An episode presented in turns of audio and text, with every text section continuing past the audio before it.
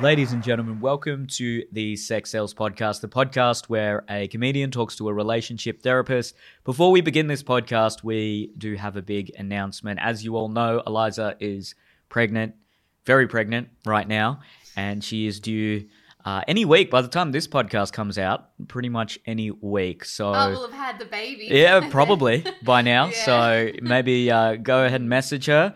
There might be some photos on Instagram. Who knows? Who knows? We'll see. Um, what we're going to do is take a break, and this will be uh, probably three to four months because obviously she's got a new baby, and I think that's going to be the priority. Um, and also, we have been doing this for two years uh, non-stop and a couple of things have happened with covid and how i've been trying to add little elements to the podcast i've also been doing this a lot with my other content i've tried to do a lot of things and i think i've realized i've just become a bit overburdened with everything and i've become 90% manager administrator and i don't get to actually be the artist or podcaster i want to be so i want to just change things up a little bit as well. Wouldn't mind the three to four month break. So from about mid September to I'd say maybe mid January, um, there won't be any sex cells or Neil Jordan podcasts. And if you're subscribed, as you know, all that money goes straight to charity. So I would encourage you to stay subscribed. However, uh, by all means, if you'd like to cancel that subscription, you can just go to my website and we'll be back in 2023, um, probably with a few new, fresh ideas and maybe a different direction that we might want to go in. And I've always wanted to bring on guests and things like that. So I've got a lot of ideas in my head of uh, some of the things I want to do, but yeah, we're just going to take three to four months off and. Eliza gets to spend a lot of time with the uh, with the new baby. So, now that we've gotten through that, today we are going to be talking about fuck boys, but also men in powerful positions, men in positions of power. There's clearly a disproportionate amount of men in positions of power or with high status that uh, act licentiously or uh, they act with uh, reckless abandon. And they're often caught cheating on their wives, having multiple sexual partners, uh, doing things that uh, you know we would all consider unscrupulous and unethical. Most people, I mean, even presidents, people like Bill Clinton and, and Donald Trump, look at the behavior they've engaged in. But I would also be very interested to discuss. All right, is this a compulsion that maybe a lot of men or even most men have, and it's only the men who are in these positions of power that are able to actually do it? Is there something about men who have a extraordinarily high sex drive and a compulsion to sleep with a lot of uh, women that are attracted to positions of power? So there's a lot we can unpack. But before that, Eliza, how are you going? How's everything? It's great. um, You I sleeping? slept in like no, not in like a week. Um, literally, I I sleep from nine p.m. and wake up at one a.m. like clockwork. Oof. So that's I know that's going to be the time that baby wakes me up every night. Um, so but I'm getting along, get getting there. Not long now. Um, we were in the hospital on Saturday night just getting a check and we went there at, to the birthing suite at like the busiest time they've ever had and there was like 10 women there giving birth at the same time. And they put us in a room between them all. So adrian got to hear all the women screaming bloody murder while they gave birth and he like the color just drained from his face. Um so he's a bit nervous now because i don't think i always been He's not the him, one like, going through it though. Yeah, like you don't even have to worry. Just don't faint. Um, you just have to chill. Like you, you're you got the lucky job here, but I think he was really um traumatized from that. And to be fair, like I don't know if these women were going unmedicated or something, but I've never heard screams like that um coming Oh. from so many rooms. It was crazy. And then when we finally got discharged because they left us there for hours um, because of how many women were there we left and there was two other women laboring in the waiting room also screaming holding her stomach like it's coming um so that was fun Soldiers um, going to a war. couple more weeks that'll be me Yeah, yeah. Have fun. Thank you. Yes, I'll I will try my best to do that. So, Um, did any of them have a particularly prolonged labor? What's the average amount of like? What's I guess a normal Oh, labor? It's so different. So some women can have their like water break and then give birth within two hours, and other women labor for 10 hours. And then a lot of the time they want to induce you early because it's like lower risk. So the earlier you give birth from 37 weeks, which is where I'm at now, um, the lower the risk of stillbirth is. So they might sometimes find reasons to induce you. Like for me, they've been talking about it because my baby's measuring so big. But getting induced is like 10 times more complicated, and usually labor can last like four days. Um, Four days. And it's way more painful because they have to give you like this drug called, like, I think it's called Pitocin, and it's basically synthetic contraction. So it's way more painful. So you don't have the natural oxytocin balancing out your contraction. So it's, I'm trying to avoid that, but yeah. yeah, imagine four that. four days. That Imagine is thinking like I'm getting induced, I'm gonna have a baby soon, and um, then it, then you just there for days in pain, and they put a balloon up your your hoo ha. Um, crazy to try expand it. damn. I'm just hoping my boy comes on his own terms, and I'll deal with the consequences of it later.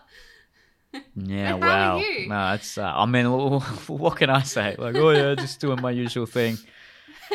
Not about to have a, uh, you know, significant transformation to my life and my body. So I feel like anything I say is just going to pale in comparison. But yeah, I'm good. I'm pretty good. Good. Um, a lot. Yeah, I mean, like what, like what I said at the start of the podcast. Just a lot of that sort of stuff has basically, yeah, I had a, I, I guess I had a, I've been reflecting a lot on like the last couple of years with COVID and, and whatnot. And each time a lockdown hit, I changed what I was doing a fair bit and I sort of added either a new arm to, to what I was doing. And I had a lot of ideas about becoming this kind of, you know, varied artist that does comedy and podcasting and acting and all these things. And I brought on all these people and I kept expanding. But yeah, essentially what happened is I've become like 80% manager administrator. So um, just been thinking about that a fair bit. Did my tax today. That's about it. Woohoo. Yeah, fun stuff. Do you feel burnt out? I kind of, yeah, like a bit more mentally burnt out because it's just not doing what I ultimately want I what I want to do, which is actually create and, and be an artist. And you know, with these podcasts, I always thought I'd be reading a book each week to try and you know figure out what we'd talk about, and I just I literally just haven't had time because Yeah. I've just been managing a lot of things, and it's all been very rewarding and nice. But I got to just put uh, my corporate consultancy hat on and scale back operations, I suppose, and figure out So what I want to focus on. come January next year, do you think that your um, listeners and fans should be expecting some kind of changes in your work? A little bit, yeah. I mean, actually, it wouldn't be a big change. It'd just be probably less, or like I'd be focusing on maybe just sketches or maybe just stand up or something like that. Um, obviously, we'd still be doing the, the podcast, but whether or not, you know, there's as many things attached to it, like the highlights and, you know, just um, a lot of other things as well. So probably just a, yeah, a, a bit of a rebrand, but not a, not a big one. Um, and that's a, a lot of that's just a hangover from COVID.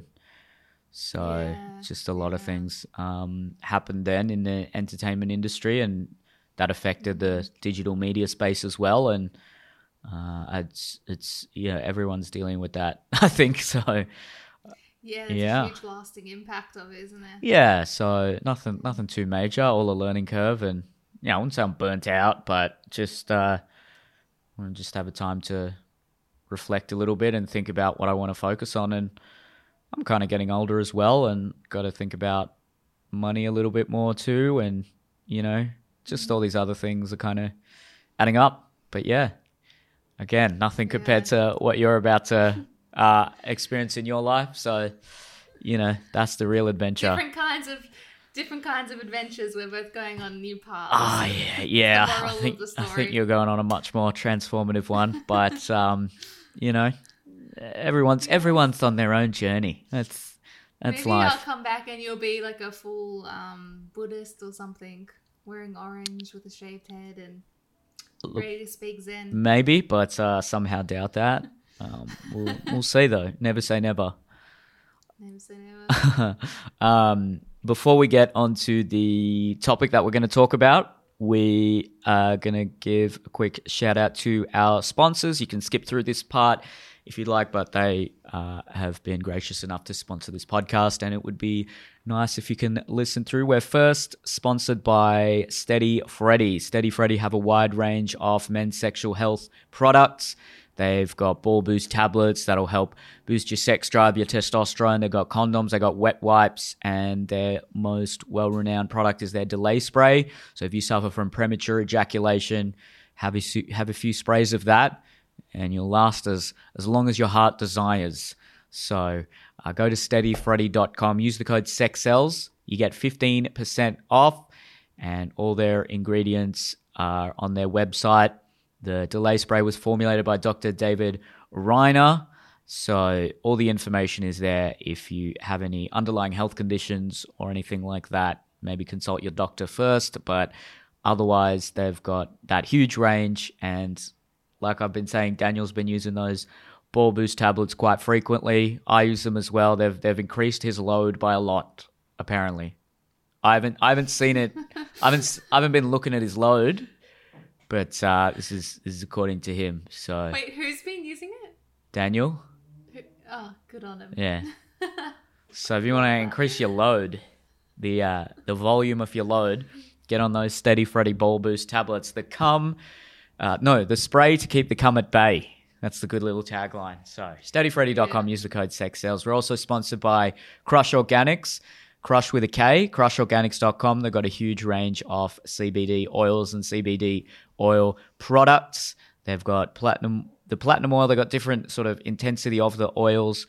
Um, the nighttime oil, the everyday oil. They've also got pain cream. They've got gummies. They've got CBD oil for your cats. Uh, use the code Neil uh, if you buy anything then, and you get 40% off. So I uh, would strongly recommend uh, the platinum oil. Helps me sleep like a baby, helps me relax, get rid of all that uh, stress and uh, tension that everyone's feeling in this crazy modern world. So go to krushorganics.com. All the ingredients as well are there on their website and always read the label. And if you have any potentially underlying health conditions that could be affected by it, make sure you consult a doctor. And if you haven't used it before, maybe just start off with one or two drops. And those are our sponsors. And oh, of course, come see me live, myself and a couple of other comedians, comedyuntamed.com. By the time this podcast comes out, we'll be really amping up the shows. So uh, there's weekly shows in Sydney, all over Western Sydney, Newcastle, Brisbane. We got a few. We're probably filming a comedy special, an improv special in Brisbane at our Brisbane shows. So definitely, if you're a resident of Brisbane, come along to that. Let's pack it out. Let's get good energy in the room. They've got a great comedy room up there. And we're also doing Perth, uh, Melbourne, all over the place. So comedyuntamed.com. And yeah, let's get on to some uh, some fuckboys. Some Wait, before we Yes? do, Ellie, I just had to wake my dog up because she's she's having a nightmare and she's making. She'll start. How do you know she's having a- sleep? She makes these little like hamster noises. I don't know if you'd probably be able to hear it. If I think I heard a little bit. Your... yeah, That's cute. She's up now. She's okay. that's very cute. Sorry. That's adorable. I woke her up from her. uh, What, what what do you think she's having? What do dogs have nightmares about? I don't know. She growls and she like um you can see her little feet like twitching like she's running. So she's chasing something or running away. So- Ooh, sounds a bit dark Yeah. actually. Damn, Yeah. lived a life. Yeah, because she was a she was a rescue, wasn't she? Yeah, yeah. And we see more and more little triggers come up from her the longer we have her. So it's been interesting um, as time goes on, but she's getting there. Nice. She's doing well. Yeah. All right. Well, what are your thoughts on uh, powerful men in in in these uh, maybe CEO or famous positions? You know, the stereotype is definitely that they sleep around a lot and they uh, probably do have a lot more you know opportunity and potential to do that just with the money they have. They probably have a well, you would think in a really powerful position you actually don't have a lot of spare time, but often you do. They're just sort of hyper focused Yeah. on one or two little things on on just a few creative things and any sort of laborious work they're actually palming that off to other people. Yeah. so uh, you probably do have a lot of spare time. You, you look we also should talk about the fact that these men are often very attractive to a lot of to a lot of women and that allows them to to sleep around a lot and act in that sort of way. And of course not every man who's famous or in a position of power is like that but it at least definitely seems like there's a disproportionate amount that are uh, you know uh, fuck boys or I, I, what's the classy term for a fuck boy again i've forgotten it's not gigolo Is there a classy term? it's yeah, it's um, uh, Sean Don or yeah, womanizer. Yeah, yeah. Oh, that's not I, I, that's not exactly classy, but uh, what? How do you define like what's a womanizer like, compared to say a misogynist? What exactly is a womanizer? How do you define that? I think a womanizer is like the boomer slash early millennial term of fuckboy. Just someone that uses women, is good with women, and has sex with Okay. women. Okay, well then that probably is the appropriate word. Yeah. Um, yeah, a lot of womanizers and yeah, J- Boris Johnson has recently just sort of given up the UK prime ministership. It was quite well known that he, I think he's got a girlfriend now, but he had you know left his wife for a younger woman. He'd also, while he was in charge of the the Spectator, I was listening to this podcast. He'd literally come in for uh, as little uh, as he needed to each week and just flirt with the staff and go home. That's that's according to the, this podcast. And you know, you kind of also get a, a you can become quite despondent about these uh, otherwise well revered often men in these powerful positions that you always thought would be working 10 hours a day extraordinarily diligent and competent and then you figure out Yeah. oh they're working four hours a day they're on a salary of a million dollars and they're going out to the bar and Yeah. either fucking an escort or the intern and you're like well what Yes, yeah. I, get, I get that i get the whole uh, a- anger towards that as well because it's infuriating these are the people you're supposed to trust to Yeah. you know, in every in all the other sort of philosophies and, and moral codes throughout history, it was the person who was the leader had to lead by example, had to set the moral tone for everyone underneath them, for their subordinates. Now, look, have I been perfect when I was a touring comedian? Yeah, I mean, I, I probably when I was single, I guess I took advantage of that. I don't think I did anything. Uh, well, I guess it depends if if you're religious or something. Yeah, maybe I did something wrong there, but um, with entertainers, it's almost expected. It's like you kind of expect a charismatic entertainer to sleep around, which is weird when you think about it because all the people I know now who are like sleeping around a lot, they just don't. I, I'm I'm shocked that they can actually get as much work done as they can. They're almost like high functioning drug addicts. they they they somehow manage to get a lot of work done and still maintain this kind of high status position. Yet every week they're they're you know they got a new girl or, or whatever. It's it's more than that to be honest. Like the extent through which you get to when you.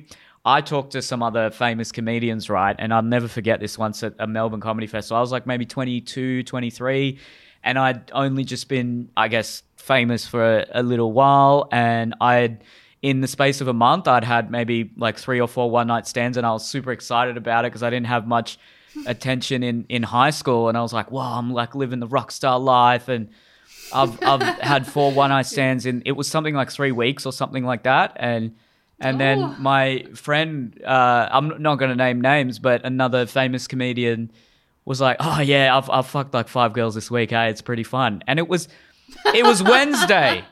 Like, how'd you even do that? Oh my you get to when you get to that's that so echelon crazy. I mean.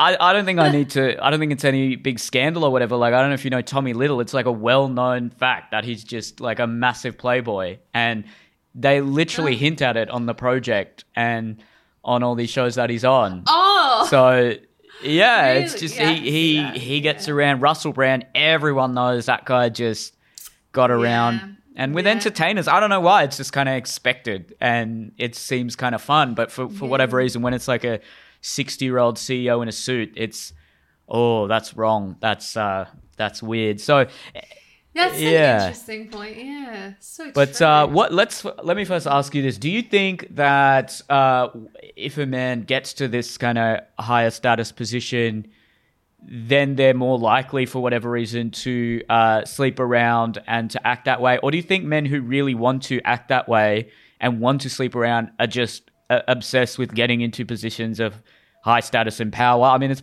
likely a combination of both. But what what do you think? Yeah.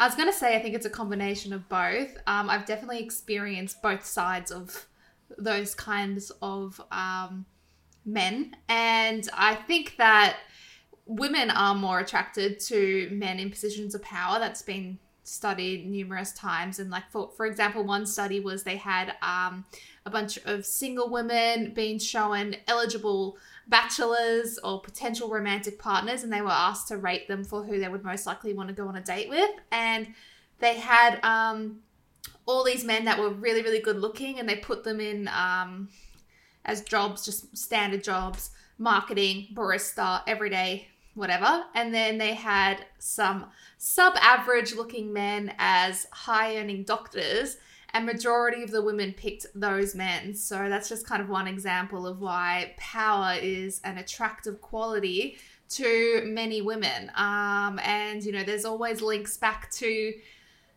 the biology and the primitive state of women and men and tribes. We've talked about that a million times about why women might be attracted to that but also just that it's an exciting opportunity that you know uh, it's, kind of like this fantasy a lot of people sell themselves on the what the fantasy of what this could be like if, did you ever watch the tinder Yeah. Swindler?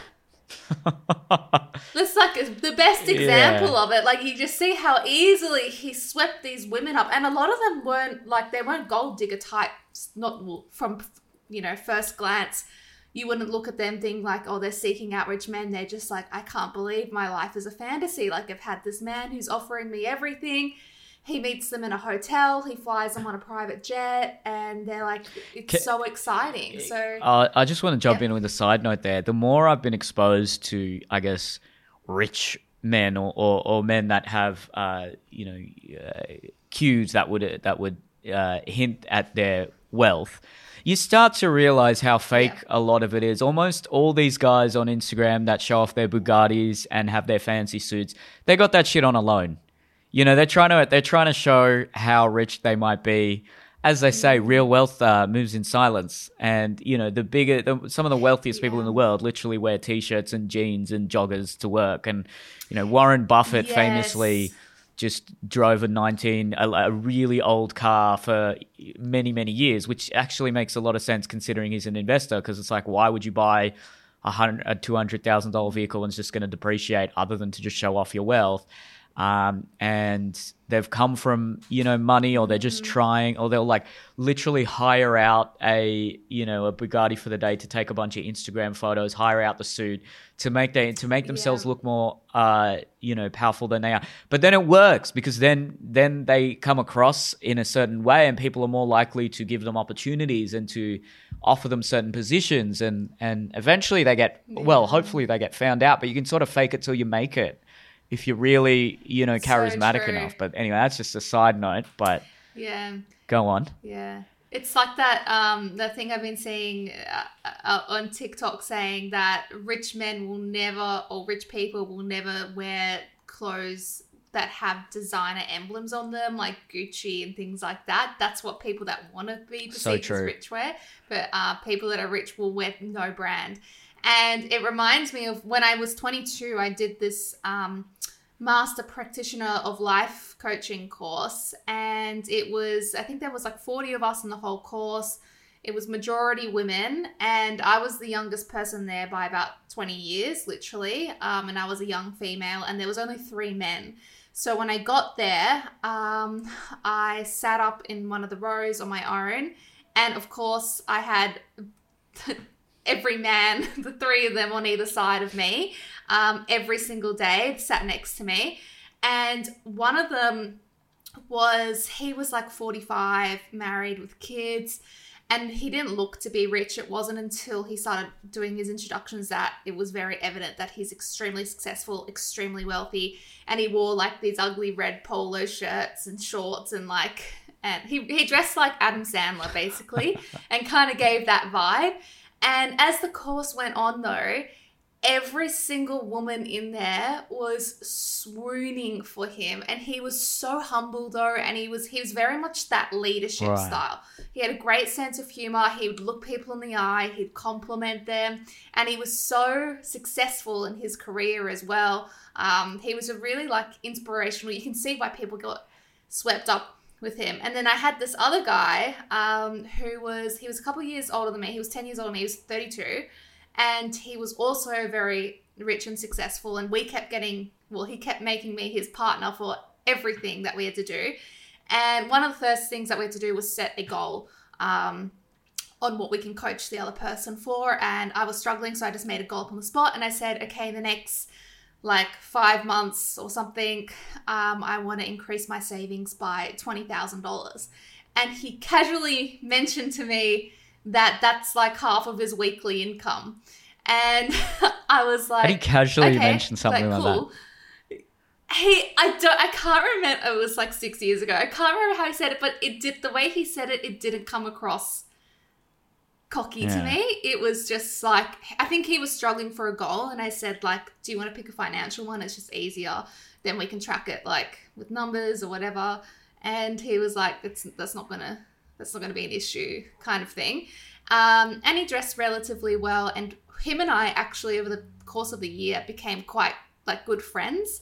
Um, so he at first he was very like flirty and you know how it is um, but we got past that because i was so turned off by literally everything. Every single thing that came out of his mouth i was turned off by. But we became friends which was nice and he told me all these things that how um, for example like what you were saying before he works like three hour days and he just hires people he hires specialists to run his That's what company happens. for Yeah. him so he doesn't yeah he didn't have to do anything and then I said, So, how do you spend your days? And he said, Every Wednesday and every Sunday, he gets a king bath and he ah. goes to this place in, this in like Darling Harbour. It's waterfront. it's not oh, like a sleazy of a brothel. It's like penthouse kind of thing.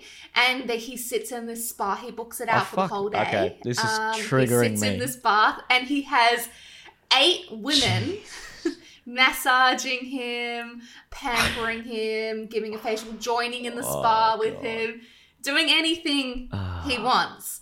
And then um, he also had a child. Um, and I asked him, like, what's your relationship like with the baby mama and things like that. And he was like, oh, it's, you know, it's okay because like my child is and her are set up for life. So like she overlooks a lot of things.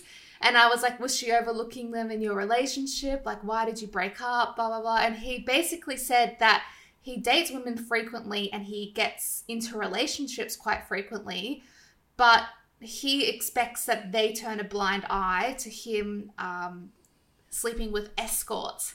And I said, well, why do you choose escorts when, you know, clearly you, he was quite handsome? I was like, you're good looking, you're really successful. Like, why do you go to escorts? Can I guess? Can I guess?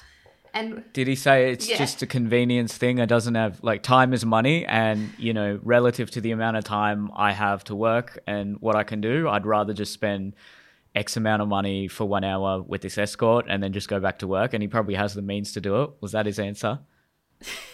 Well, it wasn't time as money. It was I know what I want and I'm going to pay to Mm, get okay. exactly what I want. I'm not going to fuck around and, and put my chances up to a random woman no matter how hot she is.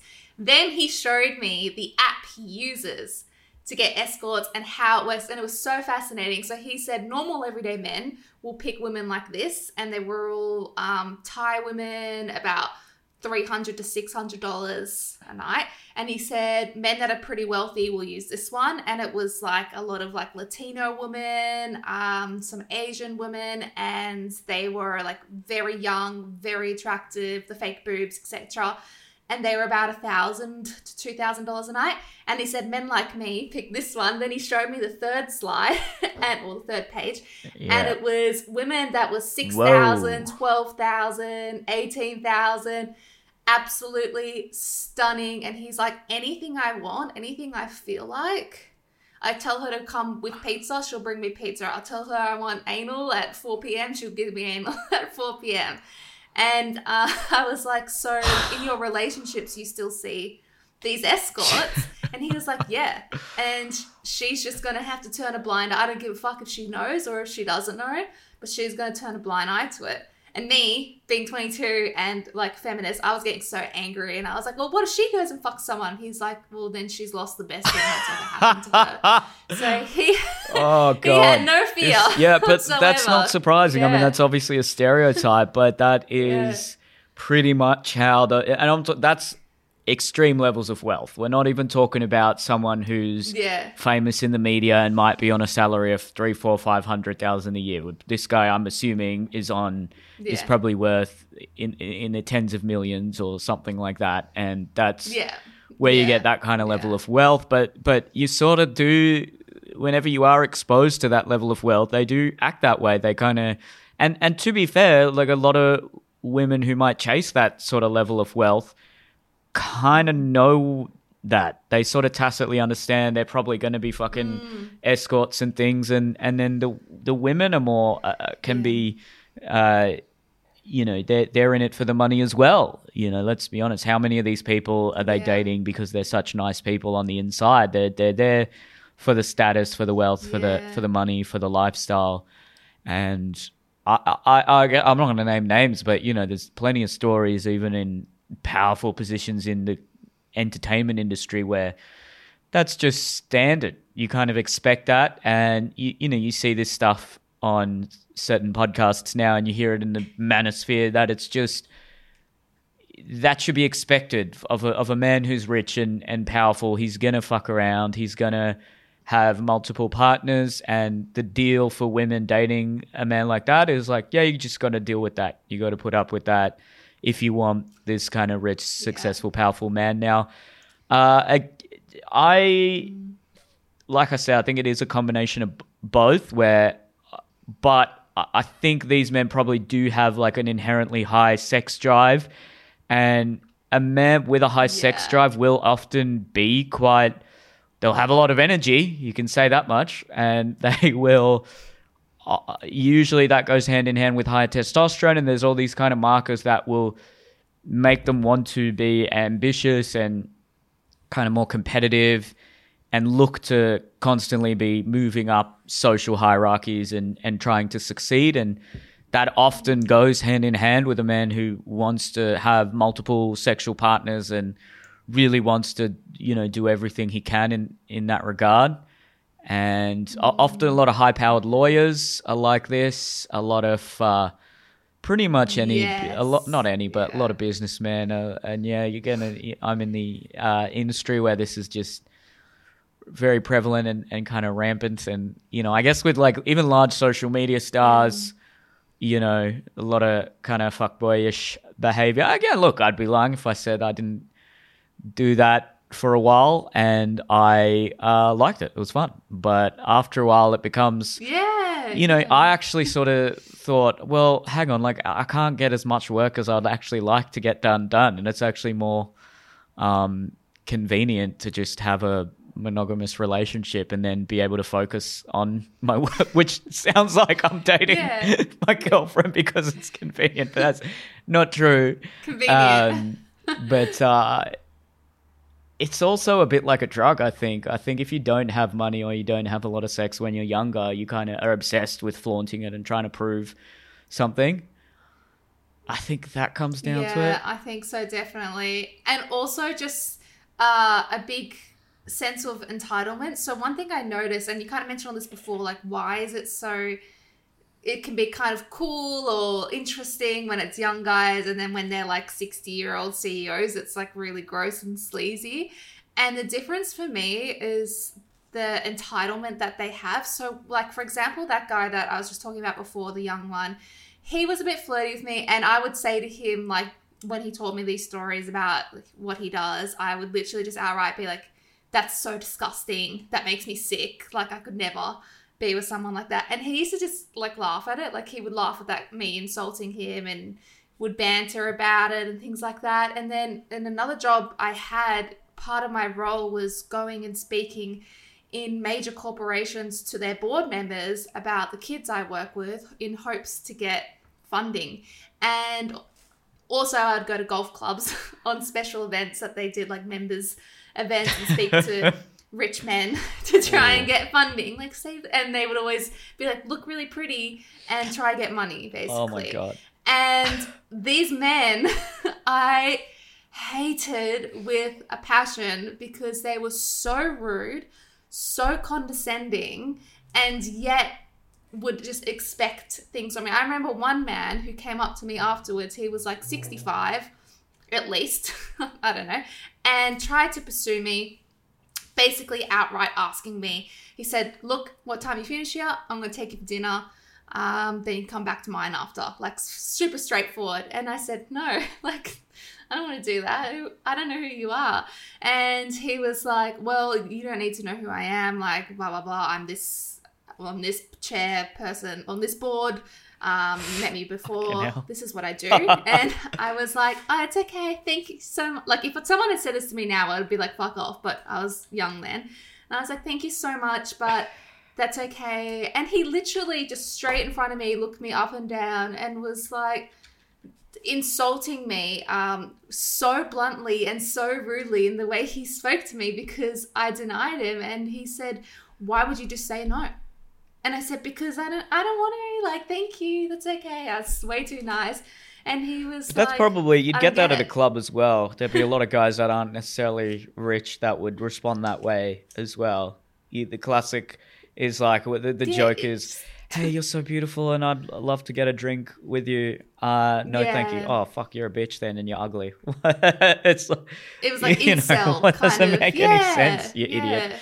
Um, He was so rude to me. Yeah, I just couldn't believe it. But a lot of them were like Yuck. that. And it was when I spoke to them and they would try to flirt with me or they would touch me and grab my ass. Never once cracked a smile. Never said anything even flirty or or bantery or asked me anything. It was just I walked past, they could grab, you know, touch my thigh or something, or they could say something inappropriate to me and not laugh with me, but laugh with their buddies. And I was like, I work with like disadvantaged children. Like, this is not my lifestyle. I don't know what's happening. It was overwhelming, but just the difference between young rich guys I found and the older ones in those events was very different when I went and spoke to the younger guys. They'd all be like, Liza, come chat, like very charming and alluring, and I could see the appeal in that. But the older ones are just like, they could probably get it if they wanted to, um, not with me, but naturally, so they don't have to put in that effort and the groundwork. I don't know, but it was just they were all yeah, like that. uh, definitely not surprising, and I, it makes it. It sort of helps Mm. me understand maybe some of that furor that comes from maybe Gen X or baby boomer women who have probably gone through the their corporate career having to, uh, you know, deal with the that that sort of Yeah. behavior, and then sometimes a younger man. I'm not not not to say younger men are perfect or anything like that at all, but compared to Gen X or baby boomer men, you know, we hear some of these stories of corporate malfeasance or men in uh, positions of power doing just ob- objectively horrendous things. And, and you think well why are you treat you know like that that's not that isn't all men. And it's, there is that frustration there. But I, it does make sense. It sounds like in politics a lot, um, this kind of stuff happens. And, you know, some of the stories from the Liberal Party last year where it was just that guy ja- jacked off on a desk and uh, the, you know, the assault. And it's just like, what? Oh, These are the people that are supposed to be in the most powerful positions in, and, and you would think they would then act with the most uh, you know, moral responsibility, but it's just the, the level of incompetence and just the, there's no, you know, they they have complete impunity because they have so much power and status. And then uh, you probably look back throughout history, and so many, I guess, quote unquote, great men probably did act like that. I mean, it was probably more expected in the um, 1800s and 1700s, and a lot of the uh, wealthy women had affairs and things like that as well. But it always seems like the wherever there's money and status and power, there's just a lot of reckless sexual behavior. It just seems like either that's what we're meant to be doing as humans. We're all supposed to be in tribes and just having sex on tap and working three hours a day in a hunter gatherer society, or there's uh, something about status and power that enables that and and or uh, encourages men who want to do that to to get to that point. Now to to also come back to say uh, the uh, opportunities that are available for men with you know I guess status and power um, that does that does make it uh, a lot easier often. So especially with something like fame, I'm not a, a massive level of I don't have a ex, you know huge level of fame or anything like that, but there's a huge difference in the interest I would get when I didn't have that compared to what I did get and you know if I'd slide Yeah. into someone's DMs Yeah.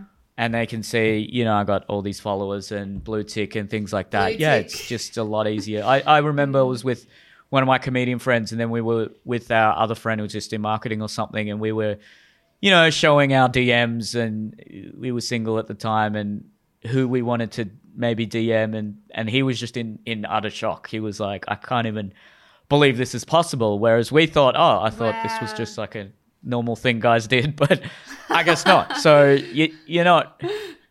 Every guy listening to this. Yeah, well, there's you right levels to that hate because I hate those CEOs as well. but um, Does um did did your girlfriend or does your girlfriend get insecure about that? Because I would, I would always be a little bit insecure. um. I, not, she hasn't sort of spoken to me about that, and I don't get. You know, it's not like I'm a. I, th- I feel like musicians and things get the most, but uh, I don't really.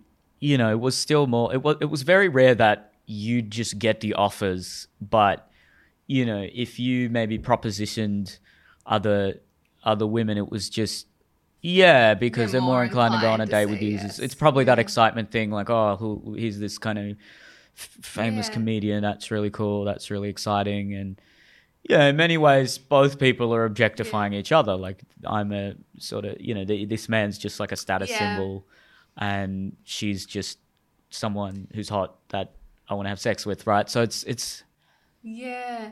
Which I think is a really good point to make because I can already foresee Yeah. the comments on this podcast being about women going after men in power, but it's an exchange. It's a it's an exchange Yeah. where you're both getting things, you know, both getting needs met or something exciting.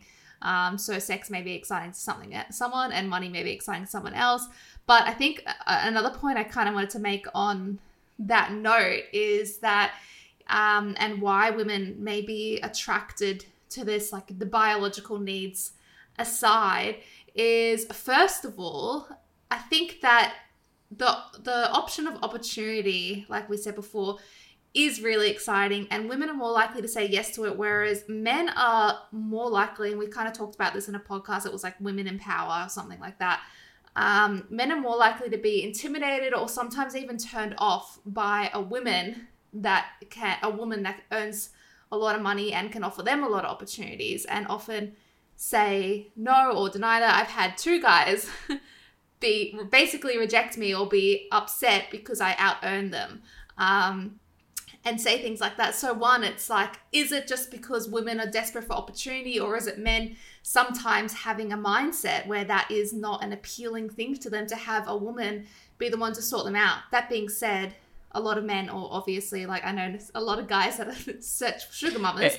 Um, but from the things it's- I've it's read, though, women who are generally like high earners and and very ambitious are not attracted to men who uh, have a salary underneath them, or not just a salary, but like maybe don't meet their level of uh, competence. I've uh, that's what I've read, and and you know usually they're then attracted to someone who's on their level or even higher, whereas a man who's maybe let's say CEO or whatever will will probably just date whoever they I don't I don't think status and, and money is a yeah Who that was probably a bigger factor. I don't think sort of yeah. status and money for a man who already has status and money is a major factor. Having said that, you do see a lot of um, children of multimillionaires and billionaires often date other children of multimillionaires and billionaires. So Uh, that could be, you know, very. How often does a billionaire go and marry a nurse or something like that? That just doesn't really happen.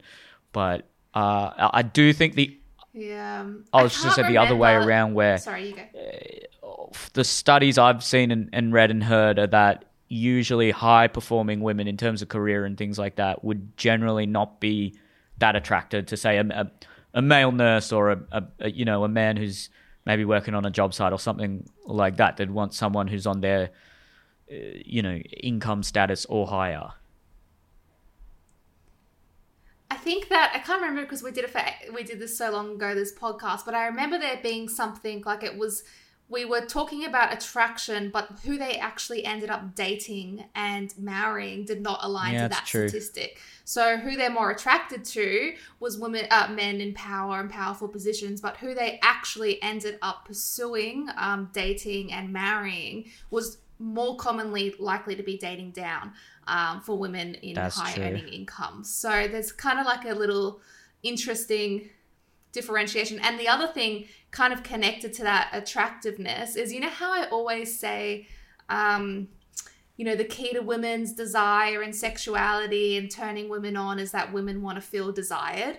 Um, I saw a a um, snippet of a conversation from Esther Perel yesterday, and she was basically actually making that same point, not in those words though, about being desired. It was more so saying that women are very attracted to men that make them feel that they are the object of desire and sexuality because women are so tip, like, you know typically um, nurturing and more likely to look after someone and care for someone that being able to switch that position and have someone look after them and care for them is something that is so sexually gratifying to women. Um, so I kind of think that there's a link to that as well. Like seeing a man in power, you're more likely to perceive them as being like, this man can look after me, you know, physically, financially, whatever.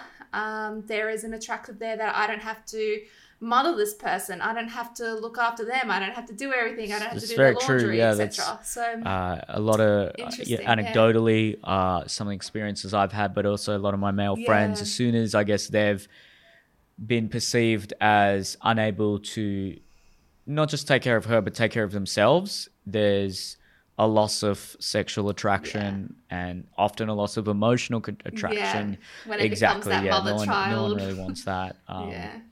Uh, you know, the man doesn't want that either, but it's just, you know, some people just don't have their shit together, I guess. But Yeah. there's other factors as well. Uh, what does this say about our, uh, I guess, hierarchies in extrapolating it a bit and talking maybe just broadly about society? What does it say when, in the last 10 to 15 years in particular, there has been so much poor behavior exposed by people in positions of of power. And when it's men in positions of status and power particularly sexual uh, behavior that the general population would deem uh, unethical. What does it actually say about our uh, you know hierarchies and and and I guess the the right and left wing argument here is someone like Jordan Peterson is always talking about how the left is always saying hierarchies are based on on power and and he's saying no they're based on competence to get to that level of power and status you need to show a degree of competence and you need to actually be good at what you do and Yeah. and have a vision and be able to push that organization forward and I guess the left, broadly speaking, might be saying things like, "Hey, look, these um, hierarchies are built upon oppression, and you know, there's there's not, it's not just competence. It's it's a sort of myopic view to assume that it's all just based on, uh, you know, merit and and competence. And when you hear a lot of these stories come out, you can't help but feel, well, yeah, how how can you be that competent? I mean, even you go back to say Bill Clinton in the White House getting a blowjob from the intern. I just can't help but feel how is that? This is the most. It should be probably the most professional person in the world, Yeah. and he's getting his dick sucked. Like, go to work. Yeah. You know, do some, do, do your job, bro. like, this is just so. And I'm not coming from it. I'm not coming at it from a sort of religious conservative point of view where, oh, getting your dick sucked, that's, you know, in in I mean, yeah, that's he's he did have a wife. You shouldn't do that, obviously, but it's also from a how is this supposed to be the beacon of uh, professionalism and leadership and, and managerial capability when something like that has happened unless people have a, a, misguided view of what it actually takes to be in these powerful positions and and like you've just uh, articulated with the person you were speaking to a lot of that is just sort of delegating tasks. And you just get to be in this really awesome situation where you decide, I guess, the big decisions of the company or the government, or you sort of actually have the power of just delegating, oh, hey, Treasury, you do that. Now I'm going to go get my dick sucked. Like, that's just so, it's so uh, disappointing yeah. in many ways. And then you hear stories of, I guess, uh, yeah. these are all myths and who knows how true these are, but you, you know, some of the warriors of uh, yesteryear in, in medieval times where they'd literally sleep uh, when there weren't enough beds or something, the leader and the captain would sleep on the ground because it was his responsibility, his moral responsibility yeah. to say, "Hey, I I need to set the standard here. If uh, all of my men can't, you know, eat, then I have to also not eat." And there's stories of, I guess, the the most successful alpha chimps, and this is a completely different species, of course, but they're very equidistant to us in the evolutionary timeline. The ones that seem to be the most successful are the ones that give the most and are actually the most uh, you know g- gracious yeah. with their resources and uh, in I was listening to a podcast the other day which, which had Chris mm-hmm. Ryan on it and I don't know you know I have mixed feelings about Chris Ryan but he was saying in many human hunter gatherer societies the person who was uh, you know a- accepted as the as the leader or in our modern terminology the manager of the of the tribe was never someone who actually said I want to lead or put their hand up to to be that person because that was seen as yeah. almost an illness like some kind of there's yeah. something wrong with them if you want to actually have mm. power over other people but it was the person who was just the most charitable who gave away the most who sort of you could trust that person mm. to have all this power because they've shown with the limited amount of power they have they've been um, charitable with it but then you get into a uh, yeah. discussion about well, if the system exists as it does, you kind of have to adhere to various behavioral codes to even move up the certain the given hierarchy that we that you may be in, particularly in sort of I, I assume in, in in sectors like banking or uh, in any kind of corporate environment. Basically, you just kind of you have to be quite ruthless and profit driven and performance driven and it's a mixed bag, if you will. So, is it sort of utopian and foolish to think that um, the, the, the the real person who rises to the top is the most competent and the most generous with their resources and gives them? It's just very who who knows. Anyway, I'm sort of rambling a bit here, but. I guess uh, just uh, hearing a lot about what goes on behind closed doors in positions of power, particularly among men, is very uh, it's confusing, it's perplexing, and I'm sure it's also extremely infuriating for a lot of women to to hear about what's happening, and it's yeah. it's just yeah. What do you? Yeah, what do you what do you do about it then? What's the because there's now more accountability than there was with the Me Too movement and and things, but I can't help but feel that power just finds another way to uh, coalesce and, and get around these rules, if you will. So, yeah, it's so hard, and you're right about it being infuriating for women to see these, and that yet these are the men that make the decisions about us, and especially with what's happening at the moment with the abortion laws and things like that, is mind blowing um, that men are making these decisions about women. And anyway, I won't go too much into that, but because I'll get too too hyped up. Um, but I think that the relationship between leadership and power is is change um, changing and is no longer mutually ex- exclusive. And that, like you said, leadership used to mean something, which it no longer means at, a, anymore. And I'm doing. I said um, a couple times. I'm doing this course at the moment. It's a leadership course, and they speak a lot about the difference of being a leader and being like uh, a manager and both can be equal in power, but a leader is one for the people and that benefits the people and looks at all the people. And a manager is someone that makes the smart business decisions, economic decisions, and is also but, usually more self-serving. How, how, much of that is just um, so not to be too cynical, yeah. I suppose, but how much of that is corporate sloganeering and you know? Probably. Does that mean?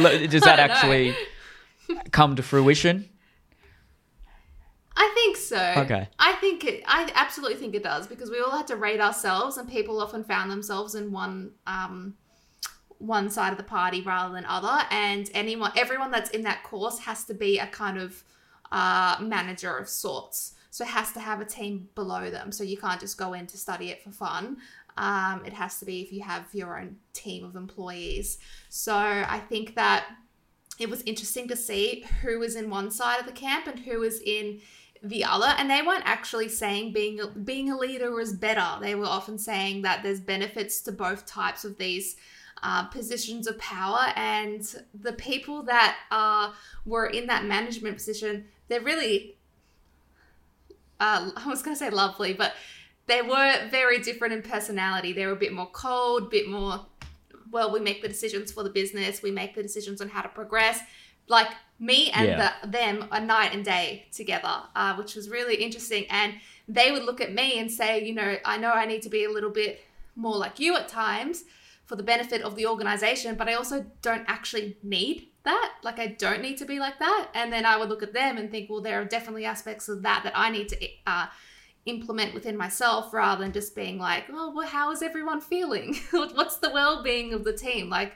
that's not all everything. Um, so I think it's a kind of an interesting balance between the two, but it's definitely the biggest influence in this day and age. I think is just money, and money can get you get you anything. Money gets you respect these days, um, and as much as people like to deny it, it's it's true because when you look at people that are CEOs of major, major corporations, often they're not lovely and nice and inspiring.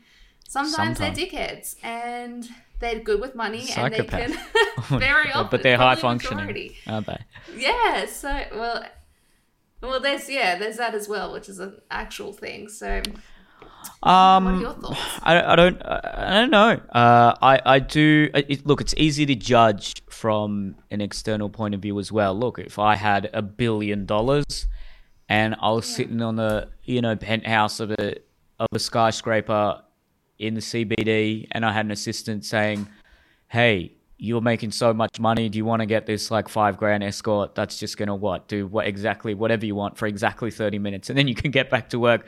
Well, I hope in that position, I say no. What's the point of that? Yeah. That five grand could go towards I don't know a bonus for an employee that is doing a good job or something. But I don't know. I've never been in that position, so I don't know how I'm, I would act. And we don't. Humans are imperfect, and when you give people that much money and power and and so, well, when society is is uh, just so happens to be structured in a way that a, a small uh, ilk of people have that much uh, money and power and status, maybe it's just human nature that there is going to be a lot of that sort of behavior in those positions and in any kind of hierarchical society, which uh, any society will always have a hierarchy, even in a sort of more egalitarian society, more social hierarchies will develop.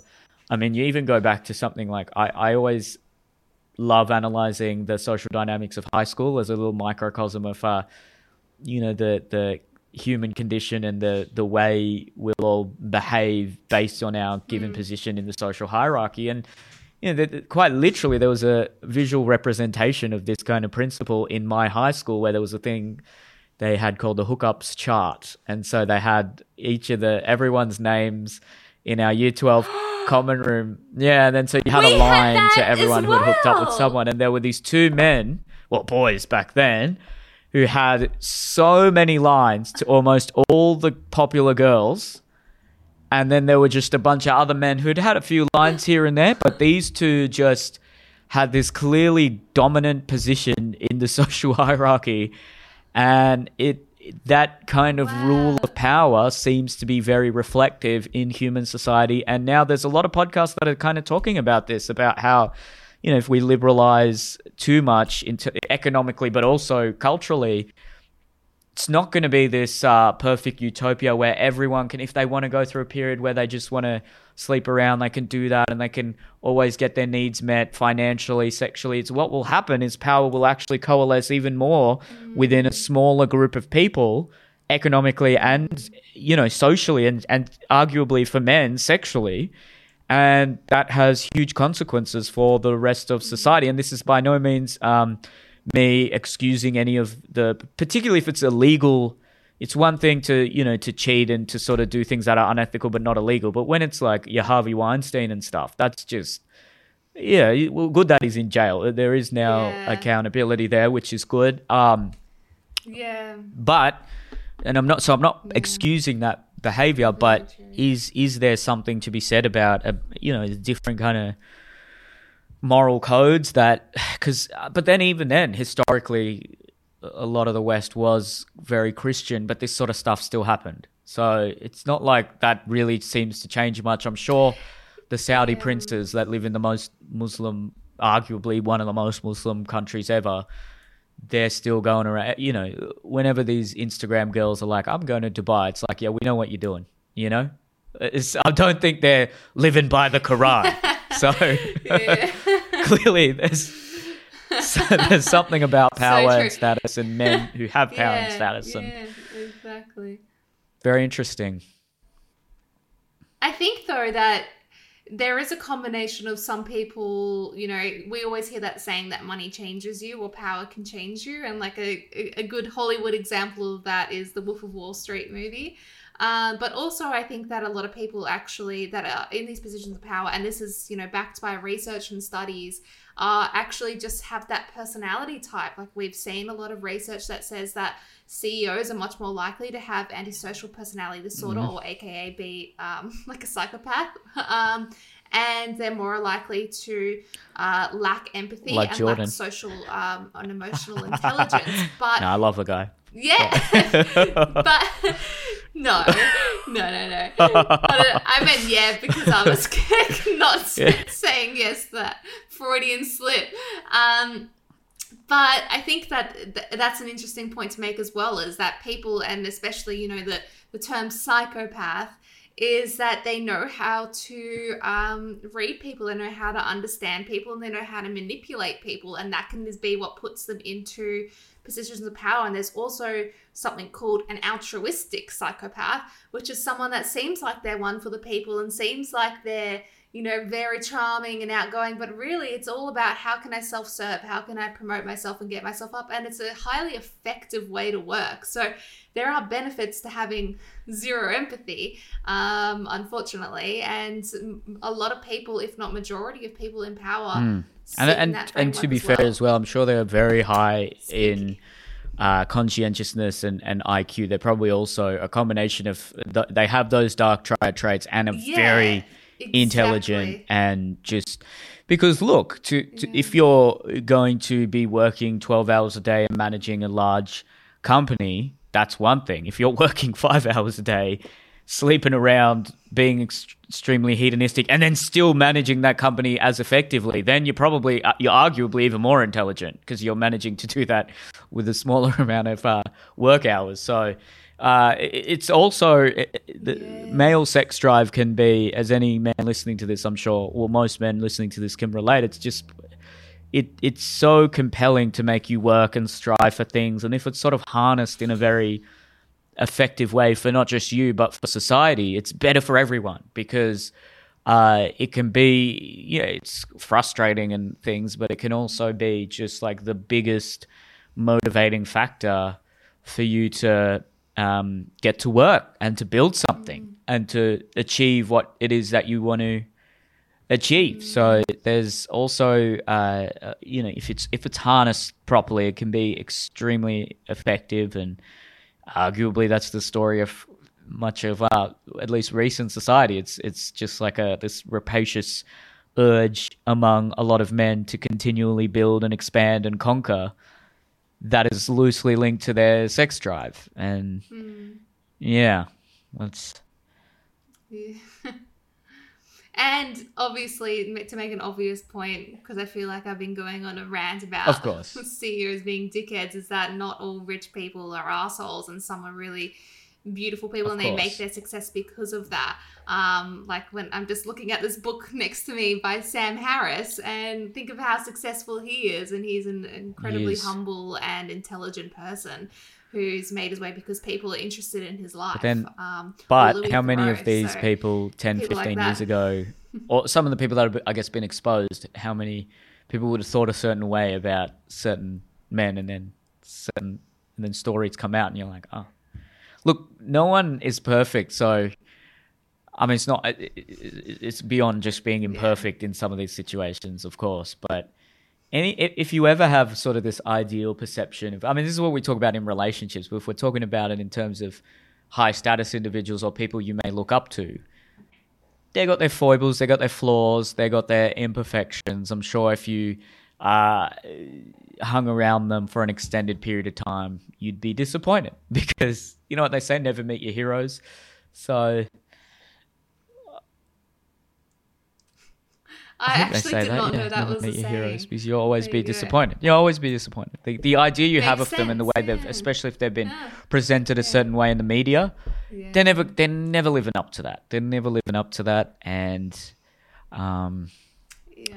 but you're absolutely right. A, l- mo- True a, a lot of people who are you know rich and successful and they're they're extremely competent, intelligent people who uh, take that competency into their moral life as well. Um, so, hmm. When we uh, get to the point of bringing guests on here, let's let's try get a really rich CEO and interview them dark triad. and make Yeah, them sure. do the yeah. dark. What is it? The dark. They have to be self-made though, because if it's someone who's been handed a certain position, it's never the same. It's you, you have to look at people who are self-made, and then I think they are a really unique breed of individual. But yeah, um, well, hopefully you guys uh, enjoyed that discussion, and let us know in the in the comments what you thought. And uh, if you missed the start of this podcast, there'll there'll be one more podcast. And then we're taking a, a three to four month break while Eliza's going to be taking care of her baby. And I just need to sort of uh, look at a few things that I'm I'm doing and probably scale back some things and you know probably put my CEO hat on a little bit there.